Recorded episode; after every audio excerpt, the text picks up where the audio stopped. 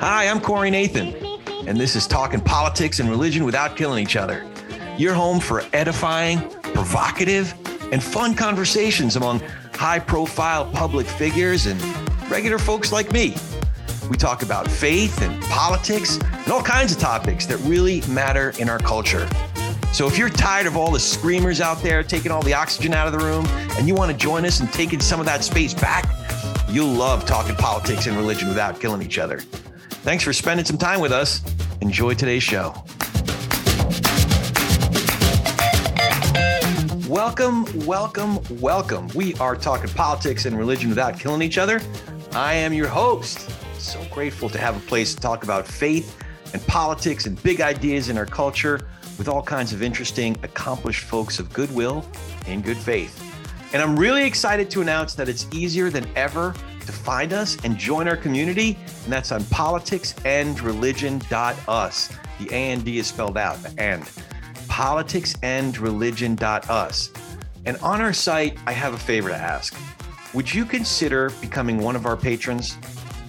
Now that politicsandreligion.us is all set up, we're able to receive your support so ch- check it out. Give that some thought. Consider becoming one of our patrons.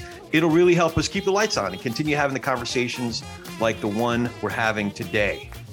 Michael David Cobb Bowen is co founder and co editor of Free Black Thought, a group of scholars, technologists, parents, and citizens determined to amplify vital Black voices that are rarely heard on mainstream platforms. Michael is a business intelligence professional and data engineer He's a past contributor to NPR, Young Republicans, TV One, among others, and is an essayist on Stoic observations. And on top of all that, Michael might describe himself as an entrepreneur, foodie, anti fragile, true neutral, audiophile, gearhead, hacker, shooter, and OODA Buddha. And I don't even know what that last one is. Either way, it sounds like a fun mix of fascinating ingredients. Mike, how are you doing today? I'm doing great. How about you? I'm doing great. I'm really appreciative for you coming in. It's I'm a little intimidated, I have to say. I've read a lot of your work, and uh, it is just packed. It is dense with wit and the right kind of uh, skepticism and uh, narrative. And there, I, so I, I, feel like I'm I'm a little out of my league. So I appreciate you bearing with me. I'm just a guy. Just a guy, just a guy with a, a heck of a lot of, of uh, wisdom and intelligence, and like I said, wit. And it's just really fun getting to talk to you here. So, since we're a show about politics and religion, I figured I'd my first question would be about religion. And you've mentioned that both of your parents each had a number of different chapters along their spiritual faith religious journeys. Yes. Yeah, yeah. Can you walk us through some of that and how that all affected your own religious thinking? Yeah, sure. Well, I grew up here in Los Angeles, uh, oldest of five kids. Uh, my father's from New Haven, and my mother's from New Orleans. Oh, and uh, they met in New York, oddly enough. Uh, so my father grew up. Uh, his father was a big leader in the local church of Black Episcopalians. He knew them all in New England. He was a Shriner. He was um, uh, an elk he was a Mason, and uh, he was pretty well connected in that. Uh, but he, uh, well, my dad uh, studied sociology and then uh, went to the Marine Corps, and he came out of that and he didn't go to church at all. So that was just how he was up, uh, his upbringing, you know, kind of in the shadow of Yale University, kind of old school, proper, that flavor. My mother, on the other hand, uh, grew up. Uh, her her dad was a jazz musician, and uh, he traveled around the world. And uh, her mother was a very uh, she was she was a, a seamstress, a, a great. I just learned this because my mother has a phenomenal memory about the, the the cutting room and and what different blades you used to use. But she was very um, a, a homebody where she lived in uh, New Orleans in in a, a small parish, uh, and never really went further than you know a ten block radius. So my mother grew up in that cloistered kind of Catholic upbringing, uh, uh, uh very conservative. But then she had problems with with the Catholics in uh, New Orleans, And so as they raised their family out here in Los Angeles, neither one of them brought up religion at all. And I never heard of this this character called Jesus until I was about uh, eight years old. Uh, and that's when my youngest brother was born with uh, spinal meningitis, and nobody could figure out what was going on. And uh, it uh, miraculously cured itself, and this got my mother uh, back back on the boat, as it were. And so I had to erase all the peace signs from my notebooks that I was going to school and you know i had to read the bible and i had to accept jesus as my personal savior. And uh, when people ask me about it this is well that's my business. He's he's my personal savior. I don't have to tell you what we talk about. The non-evangelistic uh, approach. Right right. Oh, but but she was with the pentecostal church. Um, so uh, there there and she is right now very fervently uh, christian uh, interprets all world events uh, through the bible. But my father gradually uh, went back towards uh, the Episcopal Church. Uh, I went to Catholic school, uh, and and my best friend is Jewish, uh, so I've always had this no religion, some religion, my dad's religion, my mother's religion, the religion of the kids in the neighborhood, which was Baptist all over the place, and then the religion at people at school. And I went to uh, a, a, middle school, which was run by Columbans, and we had spanking nuns Oh. And uh, and then I went to a Jesuit high school. So, you know, by the time I'm 18 years old, I've seen six or seven different angles on on religion. And uh, you know, I, I said, well, the bottom line is Christianity, and those are ethics I think we can all understand, and they're not too they're not too difficult to to get around, get your head around. Yeah. So so you you felt you were able to speak the cultural language, if you will, of any number of different Judaism, Catholicism, uh, evangelical Christianity. What, what what denomination did you say your mother was? My mother was a Pentecostal, and and now she's a Seventh Day Adventist. Oh wow! So those are. I'm still relatively new to well, I guess not. I, I became a Christian about 20 years ago in my late 20s, but I grew up in a very observant Jewish household. Hmm. So we um, we grew up in uh, first in New York, and then in New Jersey, but all the neighborhoods were either Jewish or Catholic. So, and it was to me, it was all kind of the same thing. But then in my uh, in my 20s, when I got to know some evangelical Christians, that was a whole different thing, and I ended up becoming an evangel- evangelical Christian. But uh, so uh, similarly, it sounds like there are some similarities there. In fact, you said something the Jesus character. When I first started reading the New Testament, to, to me, I was just looking at it from a very literary standpoint, trying to derive what this was saying you know mm-hmm. what the human writers were who, who they were writing to.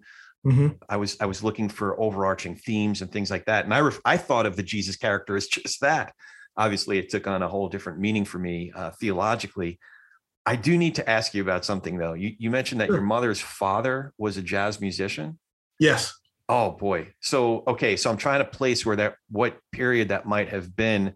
I might be more familiar with the new york jazz scene. Was it the 50s that he was most active or? Yeah I, I imagine so. He was he he was around he was a, a trumpeter. His name was edmund fouché. Okay. And he was with Dejan's olympia brass band. Oh wow. So he was a trumpeter. So he must have been he must have been somewhere between dizzy and miles ascendancy right? Uh, uh, I imagine so, but this was the the, the full improvisational thing. I, I remember the first time I heard him play and it just sounded like everybody was going in their own direction. And i was kind of young to listen to jazz but it was just a lot of traditionals new york uh, new orleans uh, and second line kind of kind of jazz. Okay. Uh, so yeah he was he was a character. Do you do you listen to jazz? Or are you, are you jazz oh fan? i do. Oh man. I do. Okay so here's where i'm at. I anytime that uh louis uh rendition of la vie en rose comes on i got to stop everything and just listen. Uh that's one thing um, but I, I got, I got, I got as far as Monk and Coltrane, uh, and then Miles, obviously his his blue period. But um, once Coltrane started going avant garde, I just don't think I'm a sophisticated enough listener uh, for, for that stuff. Yeah, that that may be. I, and I, I, I don't like the the new jazz so much. Uh, my approach to it it w- was strange because um, my my household was musical. My dad had kind of eclectic tastes nothing particularly deep, uh, but that grew up in him over time. But I can remember the first albums I was listening to. Uh, I listened to uh, uh, uh the Basie, the Atomic Basie.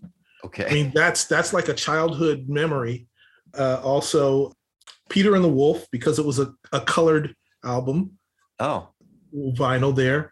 Uh, the Four Freshmen, uh, Nancy Wilson, Frank Sinatra, uh, The Wee Small Hours of the Morning. That's also just a a, a, classic yeah. one for me.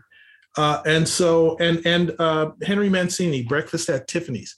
Okay. I just love listening to that album. Yeah. Uh, yeah. So so so definitely the the Atomic Basie and and the uh, and the uh, Breakfast at Tiffany's were just that and West Side Story. Those were like three thematic uh, albums uh, from from my young childhood. I mean, this is, I'm five or six years old, and I'm loving this stuff. That's sophisticated taste for a five year old. Um, and we had a piano. The lady next door had a piano that I could bang on. Man. So uh, if if my school would have continued its uh, music education, I'd probably be a a pianist. Well, I learned how to play piano just good enough to uh, woo some girls. well, there, there, it is. Yeah. That's the entire. Uh... there, there it is. Exactly. So, if I got back to it, I just want to play scales for a year and just, you know, and just really do it, you know, so I could play some monk and play some great compositions, play, try, try to come even 1% of the way that Oscar Peterson has gone. Oh, geez. Uh, you know, just, yeah.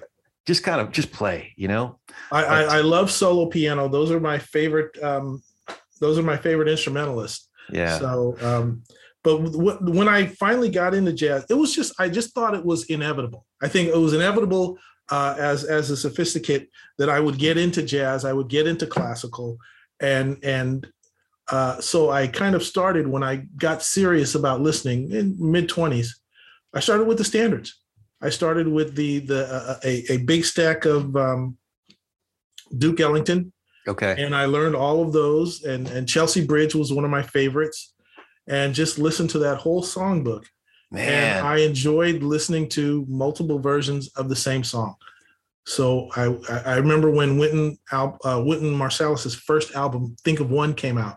Like 81 or so? Yeah, 82 maybe, 82, yeah. 83. Yeah. Uh, think of one and and and then I listened to him and of course Chick Corea somebody tried to introduce me to Mahavishnu, And I had already liked Stanley Clarke and and and Chick Corea and that gang, uh, Return to Forever. And I tried to go to that level of avant-garde and I couldn't follow it. I couldn't yeah. follow it. But the Romantic Warrior is still one of my all-time favorite songs. I do have to say that you mentioned Wynton Marsalis. Uh, somebody just asked me literally earlier today, who who are my top three uh, people that I'd want to interview. And of course, I oh. said Michael D.C. Bowen, but so this is a dream come true. But Wynton Marsalis is definitely on my Mount Rushmore because talk about politics and religion. He puts it into sound and he can. Yeah, he's a cool dude. He's a cool dude. I met him at uh, oh. BAM.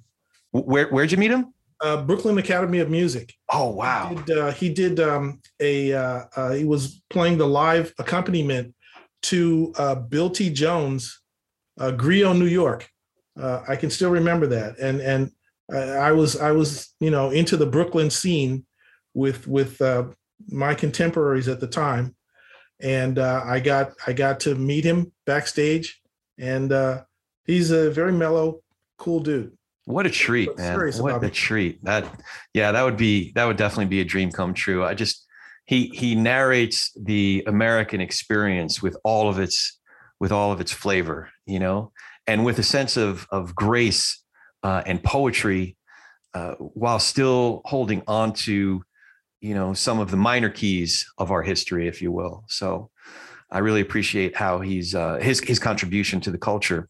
Hi, I'm Will, your political host and a cisgendered liberal Democrat. And I'm Pastor Josh, your faithful host and a conservative Republican who really is not sure what cisgender means. If you're interested in politics and religion, make sure you check out our podcast, Faithful Politics. Each week, we do a deep dive into a topic that intersects with both these subjects and try to understand them through a bipartisan lens. We bring in experts from the world of academia and those who work on Capitol Hill, as well as the White House. Available wherever you get podcasts but I, I could talk about jazz all day. But I, I also wanted to ask you a little bit. So, so I saw that you studied at USC and Cal State Northridge, right Mhm. in my neck of the woods. Did you? So you grew grew up in SoCal?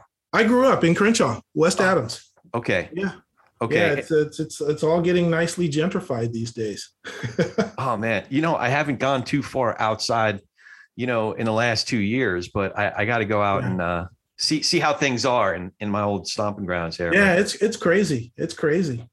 So But, so uh, what did you study? Uh, uh, did you did you study computer science or r- right out of the Yeah, I gate, or- did. In high school, I I fell in love with the computer, and and you know, people were always telling me I was a smart kid, but I didn't know how I was smart.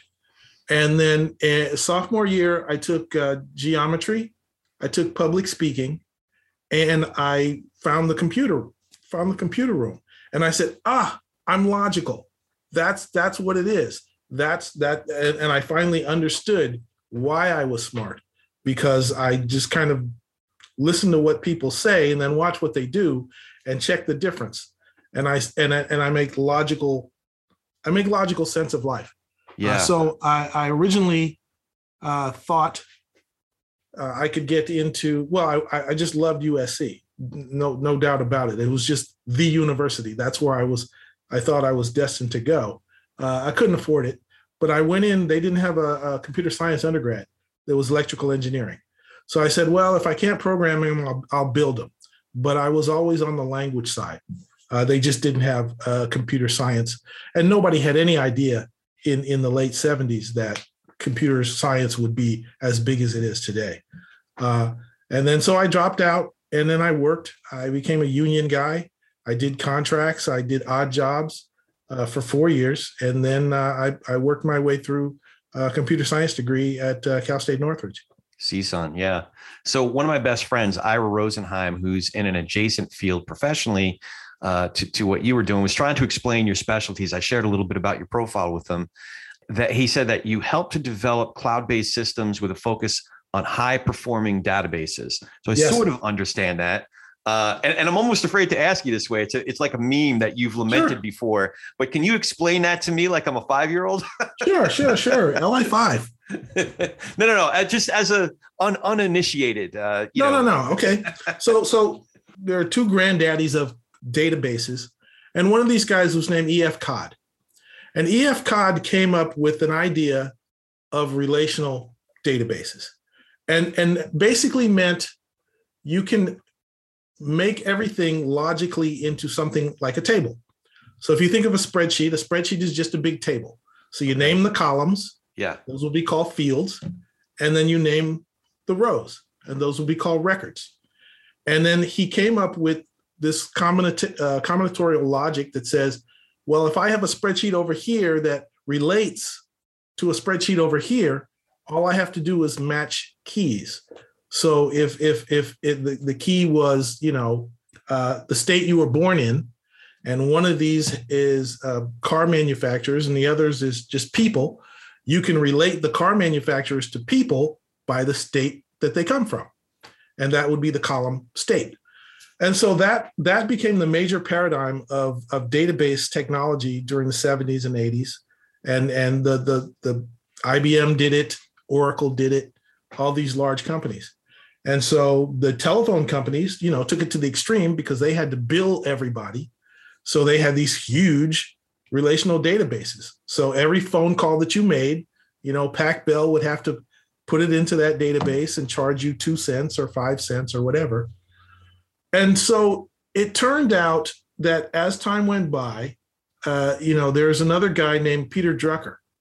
Right. And Drucker said, professionals can manage businesses.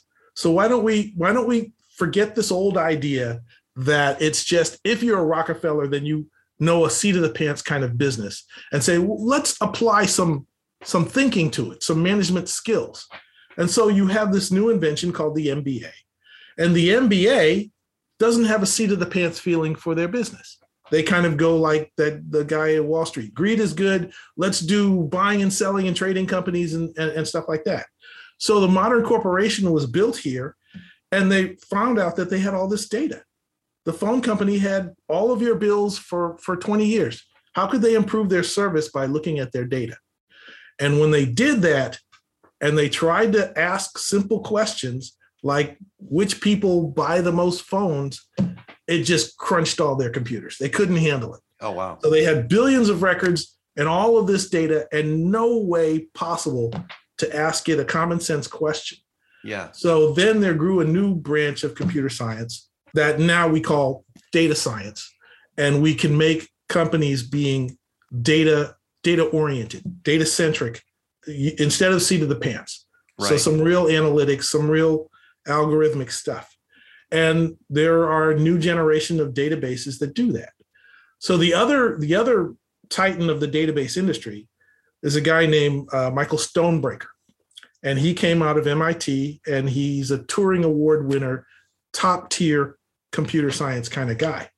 And he said, let's take that EF Codd idea and make it work better. And long story short, he invented something called the columnar database. And his columnar database was called the CStore project. And I work on the descendant of that. So the top database companies now in America use this fundamental idea uh, so that you can actually do analytics and, and, and that. So that's that's where I work these days, and uh, it's good work. Yeah, yeah. So vocationally, you've contributed a great deal in that field. Avocationally, at a certain point, you began writing online. I mentioned it a little bit earlier. Yes, but and and specifically with a focus on social and political issues. Yes. At what point did you decide to to start writing? Also, how did you develop your writing style? As I said, it's so dense. Talk about New Orleans. It's like a it's like a really good thick root, you know, to get the whole yeah, thing going. Yeah, it is. It is. Well, I was a, a sharp kid and I expected to go to, you know, USC and, and get an engineer's degree. They don't even have engineer's degrees anymore. It's after the master's, but before PhD. Uh, and and like most kids born my age, you know, I thought I'd be an astronaut. Or and then by the time I was 18, I said, "Oh, I want to be the computer guy on Jacques Cousteau's boat." And so I knew I wanted to be the computer guy. And you know, some of my my family on the New Orleans side speaks French uh, because I had an uncle who was uh, in the original Peace Corps, and he went to work in in in West Africa, and so learning French was part of that that side of the family.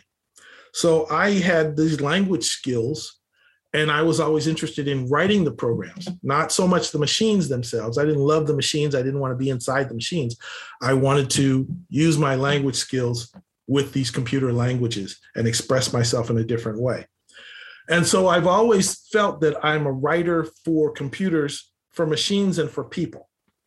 And my first internships were at Xerox here in Southern California. And we wanted to create the office of the future. And so we had, you know, very fancy workstations. Uh, and then Xerox kind of fumbled that future, as we understand. Uh, and, and Steve Jobs famously took a tour of the Palo Alto Research Center, which was owned by Xerox at the time, and took those lessons and, and made them into the Macintosh. So I said, I I can be this yuppie, but I'll miss all this other stuff. You know, I, I don't understand. I, I'm at Northridge and I don't understand why nobody talks about Shakespeare. Nobody talks about cultural things. Nobody talks about art. It's it's a commuter school and everybody wants to get an entry level job. That's that's the success criteria. And I'd already been educated by Jesuits. I know there's something more uh, to life than that. And so I always understood the technology because I started programming when I was 14. And then I just said, well, what what what does the other half do? Who is this chatting class? Why do people pay attention and, and pay money to Erma Bombeck? Uh, who is who is this guy? You know, who are all these writers? Uh, who is Camus? Mm. You know, and so I had this curiosity about culture, and I wanted to talk to people. And then I realized, you know, after four years of not being in university, I'm socially isolated. And so I said, I got to start reading. I got to start doing something. I write poetry or whatever I do, or I'm going to lose my mind. I'm just going to hang out, you know, and and and do nothing else. So I knew that I had to, you know, save my own intellectuality, and it was really fun going to college because you know now I'm I'm I'm have all the privileges of a college student that I missed when I was you know 18 years old, uh, being older, and then I just said, oh, this is great, this is great. So I started reading some of the books that were on my dad's shelf. So I started reading Henry Miller. I read Malcolm X. I read a whole bunch of stuff, but it was always the music and the literature and the science put together. And I had to find a way out. So at Xerox, when I figured, you know, I can get to this Fortune 50 company and they can mess up. Well, maybe I'm going to be underemployed for the rest of my life. I'll do this other stuff as not a side hustle, but you know, just to keep my mind going, because I can focus all my mind and learn all this technology. And then three years later, Xerox says, "Oh, we're getting out of that business. We're not going to make computers anymore." I'm like, "What? What? You guys invented Ethernet, and now you're not you're not getting in the business." And so the guy who worked for Xerox went off and founded 3Com, made a zillion dollars.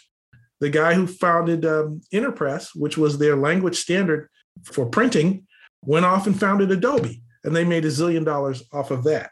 And I'm like, well, you know, this is this is my fate.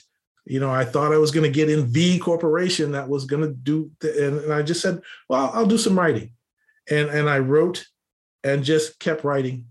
And at some point, when I was about 26, 27, that's when the the big poetry scene came on and so uh, I started hanging out with the poets and, and doing the poetry slams and that kind of stuff. And it was exciting. It was fun. I, I did that bohemian lifestyle uh, for a while and, and, and I just kept writing. And the World Wide Web came along and I was there the whole time. So I've always been a writing writer online, a writer writes. And I always have done it in a Socratic method. So I'm I'm going to put stuff out there, but I want to hear what you have to say about it, and then I have to respond. Yeah. And the more I did that, the more I realized that I had to use a proper English because English wasn't the first language of everybody I was talking to. I couldn't use my old slang that I talked in the hood uh, because they wouldn't understand what I'm saying. So my aim was to be unambiguous and clear, and then just ask away, ask the questions. And so my style of writing evolved from trying to be polite, trying to do things like a, a structured debate, uh, trying to think about in the future when they look back at this stuff, will they understand what we were talking about? Will they understand what we, what were we thinking? So that's kind of my favorite question: is what were we thinking, and and put it all out there. So so uh, that eventually led me to stoicism, but there were a lot of side trips. yeah. Yeah. So if if you're not paying close enough attention, you might think that some of your pieces are free flow of thought. And in a way it is, but mm-hmm. there's a certain structure to it and references that are dropped in th- throughout a um, one line of thinking. Um, and there is a flow and, and you could sort of fo- I see where I see what you're talking about. That's I, I was thinking before you even said it that poetry is you're all over poetry because that combination of a love of language, a love of literature, yes. um, the, the, logical side that needs to come with your computer science back that, or that I guess feeds yes. your computer science vocation, and so many other, th- or the the music of language. All these things sort of feed into each other, where poetry would make sense. It's still, even in your prose, though, it still shows up. Not to blow, you know, smoke, but it still shows up in in, in your writing. Right. So you've you've alluded to you, this um, sort of journey, the way mm-hmm. you're social socially think, thinking in terms of social issues, political issues. You said about yourself, "I have been left, I have been right, and now I am stoic." So first, can mm-hmm. you tell uh, for for our audience and for me, can you tell us what sure. it means to be stoic in a in a contemporary context? There's there's actually a a kind of a, a metaphor and an image that I get when I think about people who follow the news so much that they they they like the NPR news news quiz. So if you're you know if you're playing Trivial Pursuit, you know you have to have the answer, and and that's kind of what the NPR news quiz seems like to me. which is, you know, are you up on the news? What would this person say? And it's kind of fascinating to me. Uh, I'm I'm, I'm going to try not to make this into a story. no, you can you can storify it. sure. So so you know, um, somewhere my junior year in high school, I pretty much kicked butt on all the standardized tests. And I said, okay, I'm pretty smart. I know which way I'm going to go. I'm going to go to USC, blah, blah, blah. And so I'm at home bored doing nothing. And I watch this show. And there's some guy named Regis Philbin who's sitting up there and he's he talks about the fact that he has perfect feet. And everybody knows that Regis Philbin has perfect feet. And so he's telling jokes about celebrities and restaurants in West LA. And I have no idea what he's talking about. He's like, if somebody said Dua Lipa, all right, I don't know who Dua Lipa is. My daughter does. So she's she's a musician and, and she makes fabulously produced records. But there's the audience is cracking up. He's obviously a powerful, uh, a popular guy, he knows all of West LA. And I have no idea what he's talking about. So now I have to open up my head to this whole new genre of talk, this entertainment talk, so I could get the jokes. I want to I want to laugh along with the audience.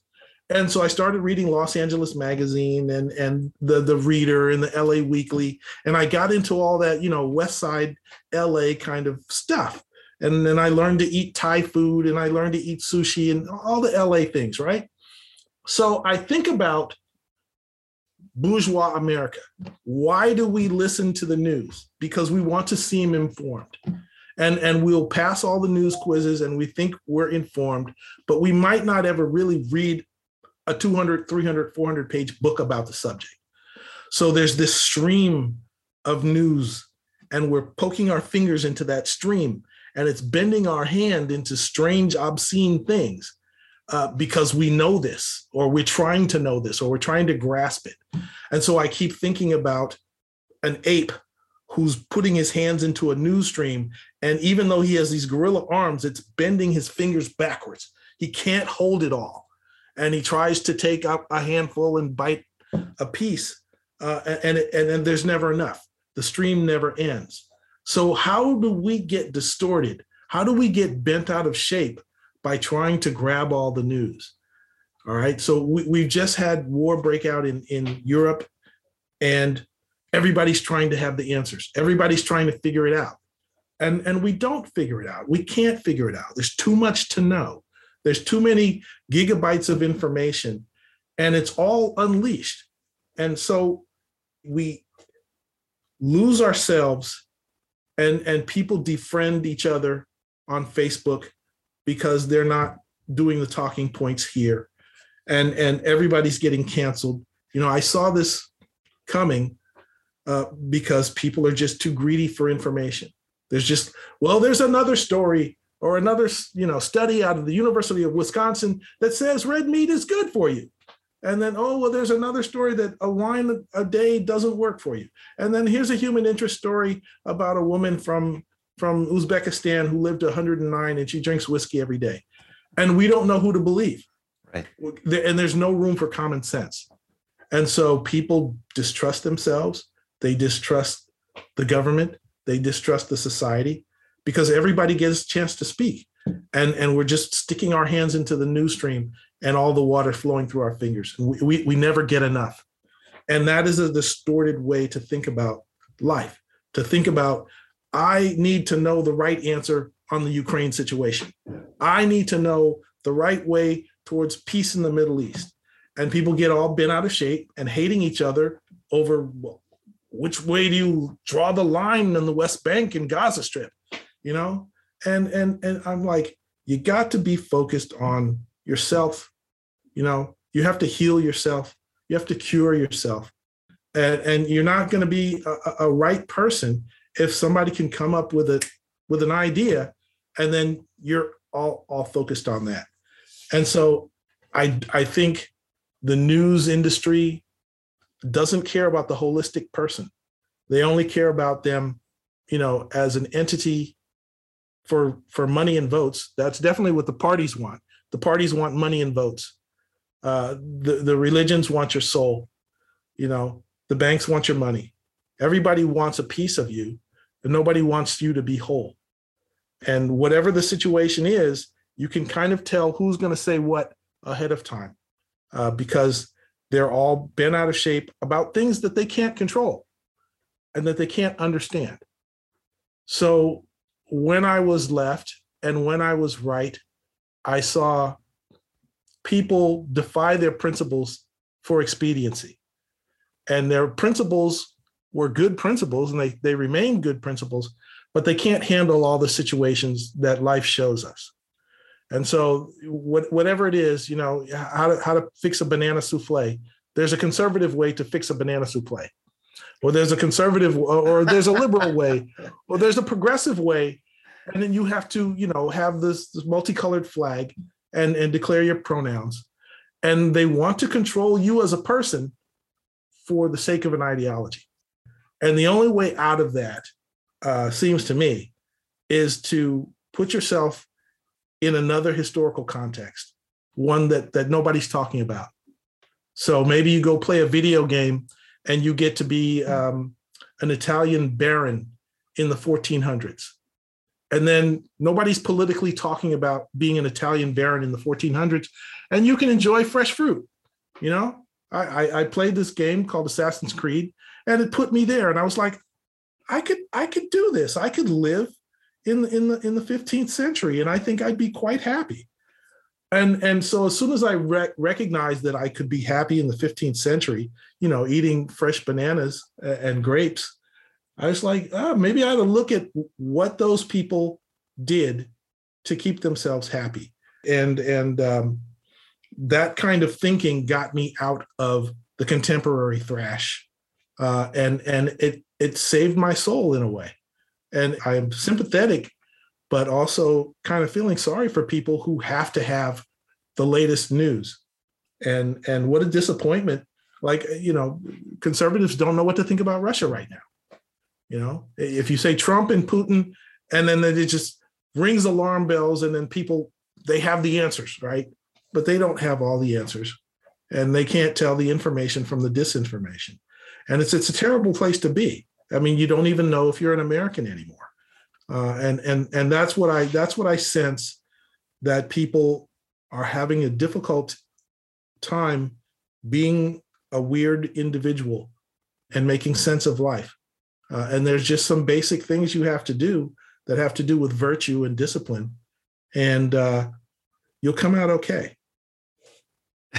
well, I wasn't sure how we get from Regis's perfect feet to contemporary stoicism, but you pulled it off, man. So, so, okay. So my friend Ira, who I referred to before, he sent in a question. He said, "I'd be curious to understand where he's where Michael sits at the intersection of technology and stoicism." He uh, Ira said, "If I remember correctly, Stoics are mainly focused on getting joy from what you have and not worrying about what they don't have." But technology tends to be focused on finding ways to make our lives better and filling perceived gaps in happiness, fruitfulness. So, how do you reconcile the two? I think about the logos, and if you if you read the Bible, you would remember the beginning of John. In the beginning was the Word, and the Word was was God, with God, and the Word, was, was God. And the same was in the beginning with God. All things were made by him and not nothing that was not made was something like that. Yeah fast forward in, into uh, verse 13 or 14 the word became flesh and dwelt among us. Right. And so the idea of of the logos is this is is is continuous throughout history. So even if you're back in in 1400 you're not a different kind of homo sapien than we are nobody evolves that quickly maybe maybe the stomach bugs do, but but we don't evolve that that quickly. And what common sense has been and continues to be is is the way we order logic and way we discipline ourselves to the logic. And so sticking close to that is rewarding in and of itself. And I happened to to uh, study the Tao when I was in my 20s, and that was very useful to help me um, just center myself because well, I, I, I, I'm not even fluent in what I learned, but it, it did put me at peace. But logic is at, at the center of this. There is a good way to live, and you'll be psychologically damaged if you go against it because you, you you won't be able to reconcile you know what you can do. Technology works for me because of the the expression of computer languages that you can you can come to a point where you have something that that that makes sense. And even in video games we can create universes of logic uh, that you can walk through and you learn the rules of your environment and these can be fake environments but it's something we all understand. It's something the same thing that attracts us to the ideas presented in the matrix. You know what is real? Are these rules good for me? And in areas of interest in, in, in business intelligence or in the intelligence business itself, a geopolitical intelligence, there are kind of rules that you can follow and things that you can codify and say, this is the way we can do X, Y, or Z. And, and it's it's an interesting way of learning. It is it is part and parcel of the philosophy of science and and we get away from that at our own peril. Uh, I, I think very much about you know how to be free. You ask what is an OODA Buddha? OODA was a concept: um, observe, orient, direct, and and and analyze. And it's a loop. And it was invented by a guy named John Boyd, who was basically the the master of modern aircraft combat technologies. And, so, and what are the four letters again? O O D A. O O D A.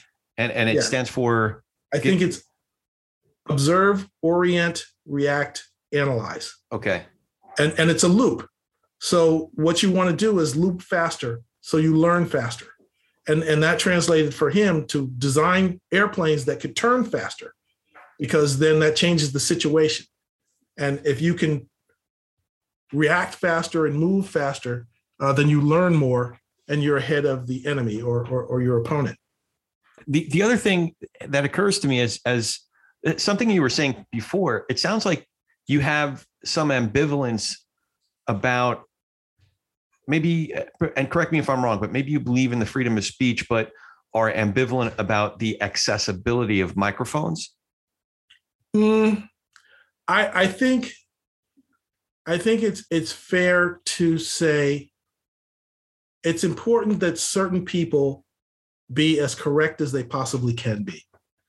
So so I, I don't I don't want a tyranny of logic.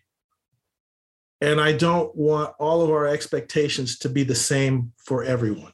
I, think there's room, well, there's there's a necessity for leagues.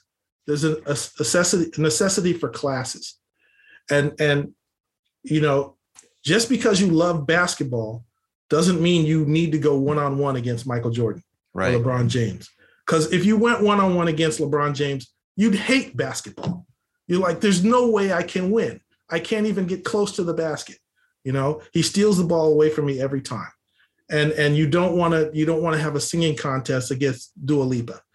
And most people don't want to argue against their own minister.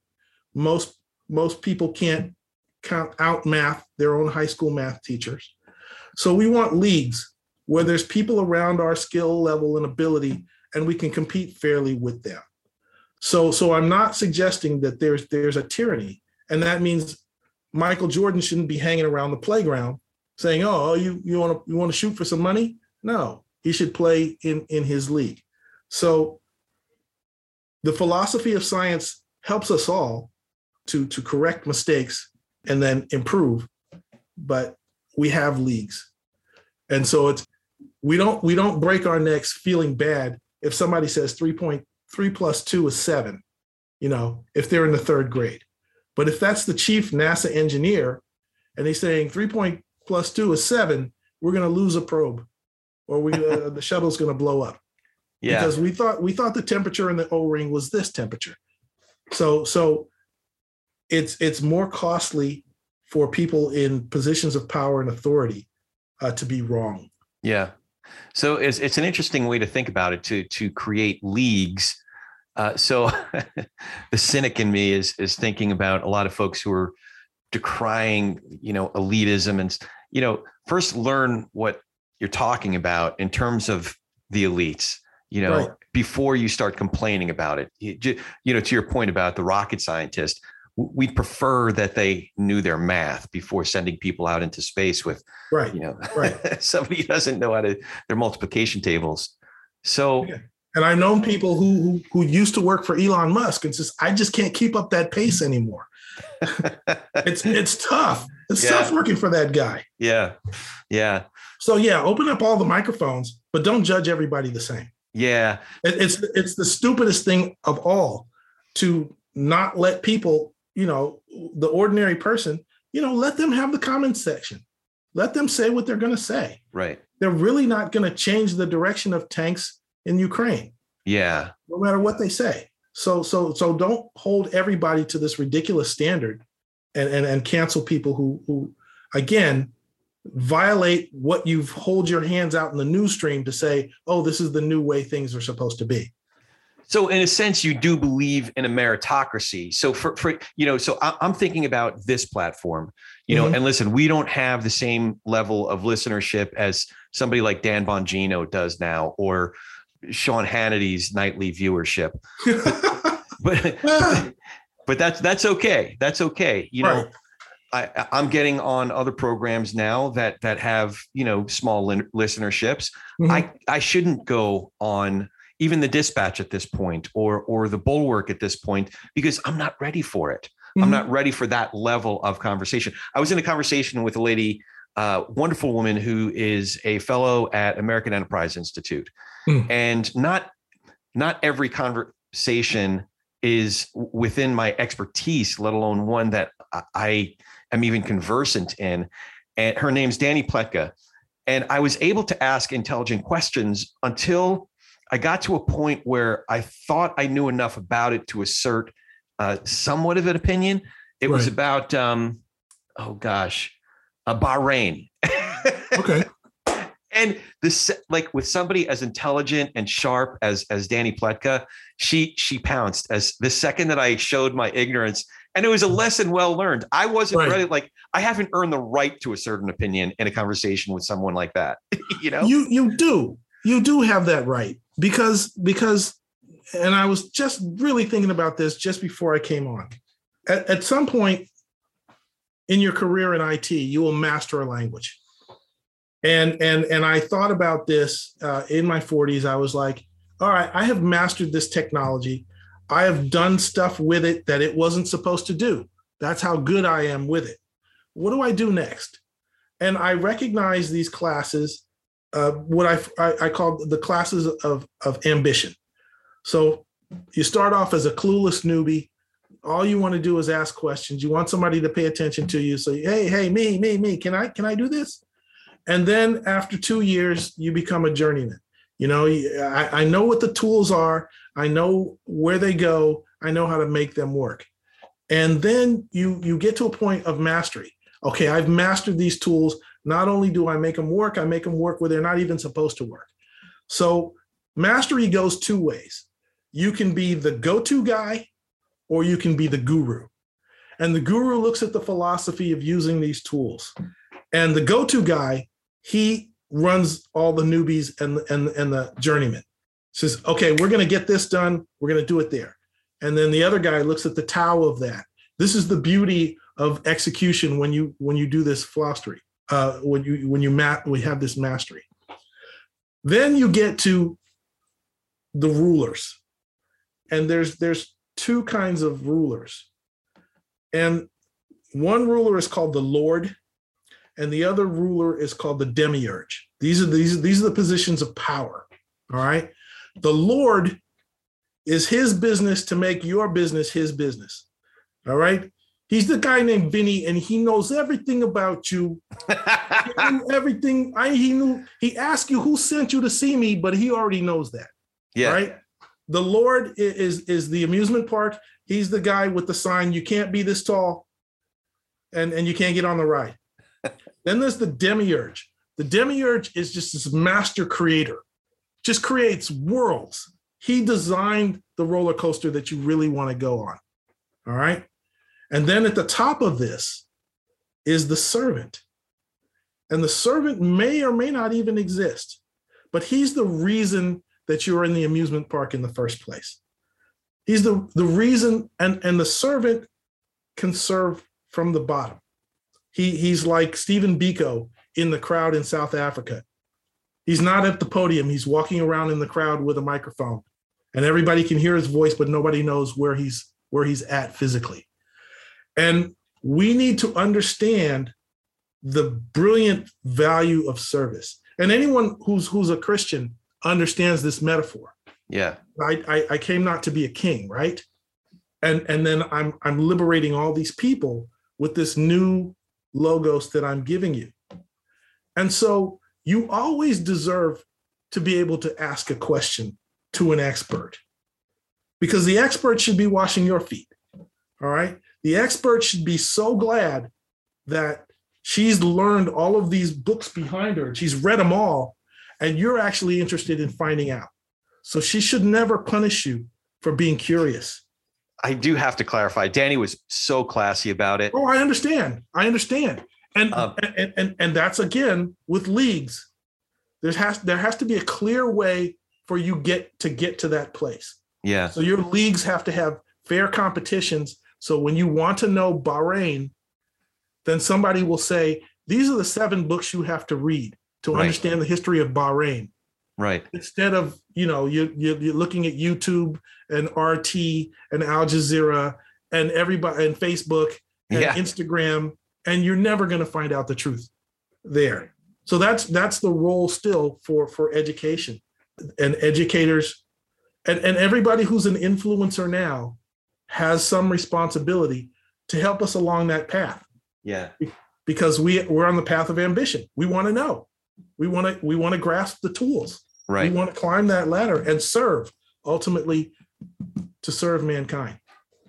So we're 50 something minutes into this conversation, and I have not brought up uh, free black thought. So, so May 22nd, 2020, Nikole Hannah Jones tweets there is a difference between being politically black and being racially black. She uh, subsequently removed that tweet. But did you at that moment get on the phone with Erec Smith and Jason Littlefield, Toya Smith, and say, we got to do like, how did this whole thing come about? Tell us about free black Uh, well, you know, I I, uh, I I was a big brother, and I grew up in a rough and tumble neighborhood, so I have a natural affinity for MMA, which means I watch Joe Rogan, okay.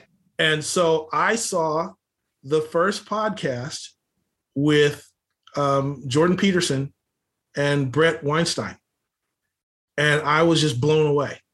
I I couldn't believe that, and and I understood how political correctness has gotten worse and worse over the years. And and i and i recognize again how they do damage to the philosophy of science how they ignore the logos how they call it discovery to discover the blackness of the guy who went to the north pole and then you can celebrate oh this black man went to the north pole. But you learn absolutely nothing about the north pole. All you care about is the color of the person who went there. And and so you're not teaching geography. You're teaching ha- hagiography. So as the racial thing has gotten wrong it is gone completely wrong direction which is if you think you have a different message to a person about race depending on what race they are and depending on what race you are then you can't be telling the truth. You're making up a story that you think they want to hear or you think is good for them. And and and that's just wrong. Uh, and, and so many people are color struck and and wrong headed on this. It does damage to truth. It does damage for the ability to find out the truth. It does damage to the very notion of saying your mind is capable of learning anything. All right? There are people are shocked that you know a person of color quote unquote likes to eat raw fish.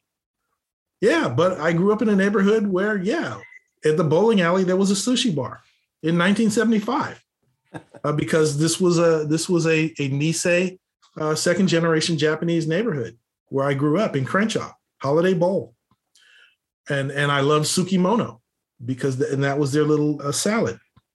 But to come up with these new racial rules is is a bad idea. But Jones had something a, a kernel of truth there which is saying uh, Chuck D said it another way every brother ain't a brother.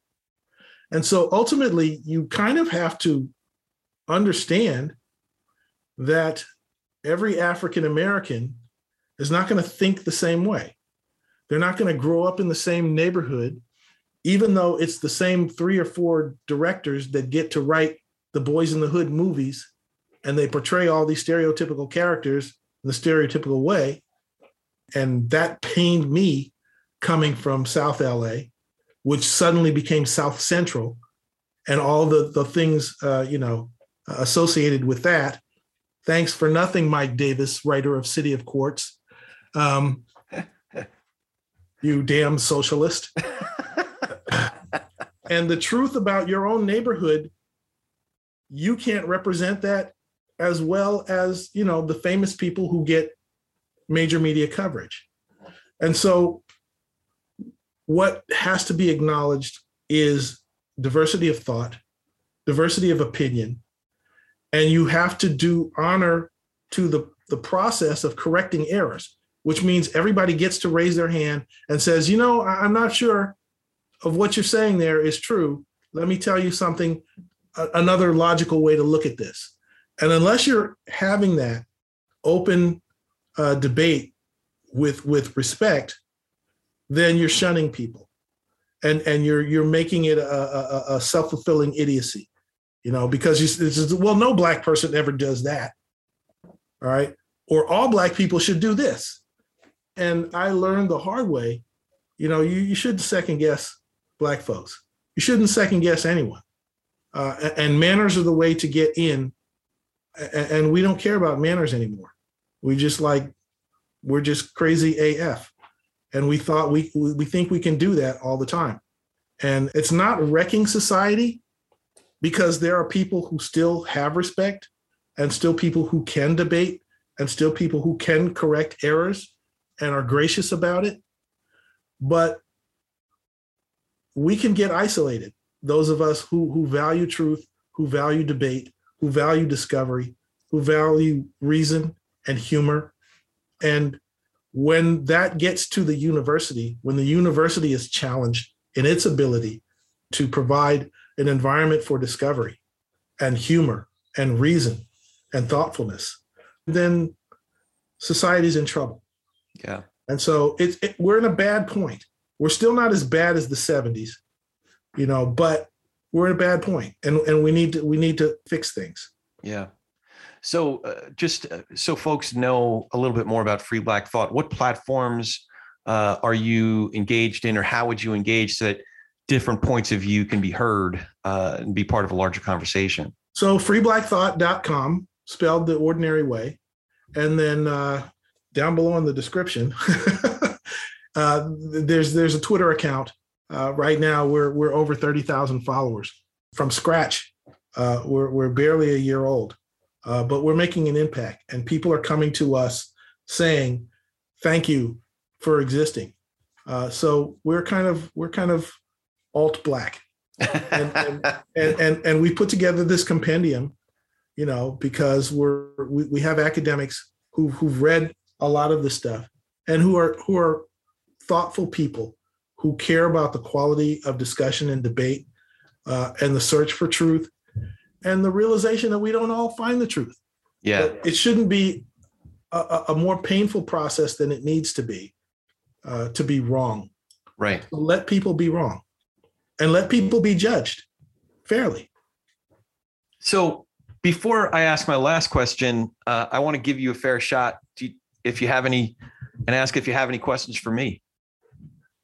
Well, how do you see how do you see this the new media uh, what what can we do to preserve an open society when we know that uh, you know Whoopi Goldberg or Joy Behar or whoever is the the spokesman uh, in in the White House press room can say something that people will believe, whether or not it's true. How how how do we how do we percolate through society when when we don't have royalty? So I think you're already doing it. Uh, I'm trying to do it in my own way. I mentioned a couple of media, independent media platforms earlier, Bulwark, uh, mm-hmm. Uh, Dispatch, the Dispatch, Politicology, Stand Up with Pete Dominick, Matt Lewis in the news. There's all these. So some of my favorite, some of the folks that I follow most closely, whether I agree with them all the time or not, are folks who had great success and were prominent voices within a certain movement mm-hmm. and then risked and ultimately lost a great deal because they took a stand on principle. Mm-hmm. Those are the folks that are the most interesting to me. So all all of your what you're writing on Substack, that's that's a good way to start. Mm. You know, that that's that's that's part of it. That's part of the answer to exactly what you're asking. Now, the democratization of, of media, the, the ability for independent voices like yours and like mine to, to speak up, the, the tools that we use in order to do it, the accessibility of it isn't good or bad. Thus, sometimes bad voices and bad ideas and bad yeah. mores are going to enter into some uh, thinking that's like a wave that all of a sudden we are are we all supposed to assume this and it's the very questions that you're that you're asking or some of the ideas that you're overtly pushing back on. So mm-hmm. I think that this is a good start. I think that it's not just three networks and PBS anymore. Mm-hmm. It's not just, you know, the AM and the FM dial. It's it's not just, you know, it goes so far beyond that. And I think even though, you know, I was sort of alluding to it before, even though I don't have 11 million like like Joe Rogan, I don't have 2.3 like Tucker on a nightly basis, but I got mm-hmm. a few I got a few, a few hundred, a few dozen, a few thousand, you know, uh, and, and growing. And that's kind of cool that that we can have conversations with individuals like yourself, with individuals like Dani Pletka, with individuals like uh, Dr. Russell Moore. I mean, talk about a guy who is who is prominent in the in the evangelical movement in the in the Southern Baptist Convention. And he said, "No, you know something? When children are being abused, we have to investigate that we have to stop it. We have to care for our victims. And mm-hmm. if we as an organization disagree with that notion, I cannot be part of this organization. So now Dr. Moore has his own newsletter, has, you know, has has his own voice, places where someone like that, those are principles I can align with, even if I don't necessarily align with all of his political and theological positions.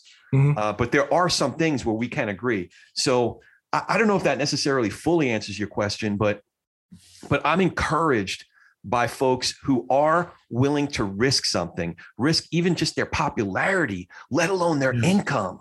We had we had Congre- former Congressman uh, Joe Walsh, who you know he was in Congress and they had this national radio platform, and mm and and he said and he voted for Trump the first time around, but he, mm he said at a certain point, I forget if it was um, Charlottesville or Helsinki, he he said at a certain point he just couldn't do it anymore Right. You know, but it cost him something because his he's a rich man. He was a rich man because he had millions and millions of listeners, but he just couldn't. If, if the listeners were listening to him to try to pretend that he believed in in in what Trump was saying in, in Helsinki, that Putin's better than my own intelligence community, that right. I'm favoring or favor, you know, like or or any one of those mental and and moral acrobatics that you got to do in order to continue right. in that. But he said it's okay. I don't need that income because that's dirty income. Right. That's you know. So right. f- folks who still want to want to engage with me, and if I if I can figure out a way to pay my rent, um, you know, some other way, may, maybe I'll drive a you know a, a fifteen thousand dollar car instead of a hundred thousand dollar car, and it's all good. You know, so those are the voices that I'm as a consumer drawn to, and a thinker, somebody mm-hmm. who wants to process all these things philosophically, theologically, socially you know, but also as as someone who wants to participate in it in some small way. So mm-hmm. these are the things that are rattling around in my noggin. cool, cool, cool. Yeah, I, I, I understand that. I understand that. It, it's for me. uh, and that, that'll probably be the next thing I, am going to write about. Uh, it's unfinished. It's how well does do your morals scale, and and our thinking, and our memory. It, it doesn't always scale, and and sometimes we we we get more audience than we deserve, uh, and and and we can't handle that. And I think it, it, you know if you look at the lives of celebrities, that's half of their life is figuring out how to how do I survive all the scrutiny how do I survive having you know 50 million fans? Uh, it, it's it's it's a scary thing, and and none of us are good at it, and yeah. and and none of us evolved to be good at it. So there's there's uh, we were ta- I was talking about slavery this past couple weeks or so, and the notion of one of the excuses for slavery is well you need handlers these people to handle these other things. I can't be cooking my own breakfast. I can't be making my own coffee. You know i'm the genius here. So i need this this help. And then i immediately thought about you know famous comedians or stars in their entourage and their personal shoppers. And they're they're they're they're minions and those are the minions that are necessary so that you can reach the millions. It it doesn't scale. That's that's not real leadership. And you have to order people around in order to keep that quote unquote leadership. And that's yeah, that's what dictators do. Because i'm the guy. Don't you know who i am? And so you know maybe maybe we maybe we need to scale back. Maybe maybe we need um i don't know. I don't know. I, I think distributing power helps. And getting people away from these national hot button issues help uh, because we will sacrifice local control if we keep ceding to these celebrity politicians and and their and their narrow focuses yeah. and, and their cults of personality. It's it's it's a dangerous thing and and it's the opposite of democracy. It's the opposite of self-determination. Right. So people should take care of themselves their neighbors their family uh, scale it down and and and live a high quality life without worrying so much about you know do i have a million followers right, right. Yeah, I had a conversation uh, kind of along those same lines about. Uh, I, I, finally got on TikTok, so ah. so you know, so the conversation was about building up the followers and stuff. Mm-hmm. And I I realized, okay, it's really easy to get caught up in that sort of hamster wheel of yeah. like, got to get more followers. But the thing is, the the presence on TikTok isn't necessarily to promote the the podcast. It's just another place where we can engage in a different kind of a way. Yeah. We're, I'm not passionate necessarily about growing the followers. I'm passionate about engaging with people of goodwill in good faith on important matters, you know, and whether that's through a podcast or on TikTok, you know, or doing the cha cha or whatever it might be, you know? Yeah. Yeah. Anyway, this is a, this is absolute blast. I'm so glad I had the chance to talk to you. you we're in each other's neck of the woods. So maybe we should get some sushi or something like that. absolutely. Absolutely, man. That'd be fun. I, I know. I know some great places. Sushi, ramen. Okay. All right. I'll have, I might have to defer. I'm, a, I am a sushi snob though. I will tell you in advance. Like if we're doing. New York theater, I'm going to pick the theater. I'm going to pick the play, but I'm still open. You know, I'm still, right. we're actually going to Katsuya tonight, the original. Uh, all right. Yeah. Yeah. But uh, that's all right. I'm always open. If somebody knows sushi, I'm always open to a new idea. Excellent. All right. So before we go, how can we find more info about you, Free Black Thought, the essays that you're that you're sharing? How, how can we find you online? Sure. You, I'm at uh, Stoic Observation. So it's mdcbowen.substack.com. And you can also go to mdcbowen.info and about.me slash mdc bowen. Yeah. so there's only yeah. one MDC Bowen out there. Yeah, I'm looking at it right now. So it's mdcbowen.com and mdcbowen.info. Dot info gets you everywhere. And okay. dot org gets you uh, to some of my old stuff. Okay. All right. And then free black thought again is freeblackthought.com. A lot of good yes. stuff there. So, Mike, I really appreciate getting to know you better. I do hope it's not the last time we hang out. And uh, thanks for thanks for doing this. Okay. And as always, if you dig what we're doing here, please hit that subscribe button, leave a review and comments wherever you get your podcasts. Tell a friend about TPNR. We're easier to recommend than ever. It's politicsandreligion.us. It's politicsandreligion.us. You can even support our program through the Patreon app on our site. Now go talk some politics and religion with gentleness and respect and have a great week. Thank you for joining us today.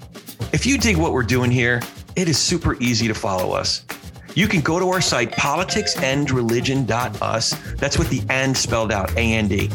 Politicsandreligion.us. And we're on all the socials at TP and R Pod. You know, TP and R Pod for Talking Politics and Religion Pod. And here's a big way you can support us by becoming one of our patrons. You can even become a producer or executive producer of our program and have a lot more say in who we bring on, the kinds of questions we explore, or just help us keep the lights on. But mostly, we really appreciate you giving us a listen. So, for the whole team here at Talking Politics and Religion Without Killing Each Other, thanks for hanging out with us. We'll be back in a few days to do our little part in Tikkun Olam.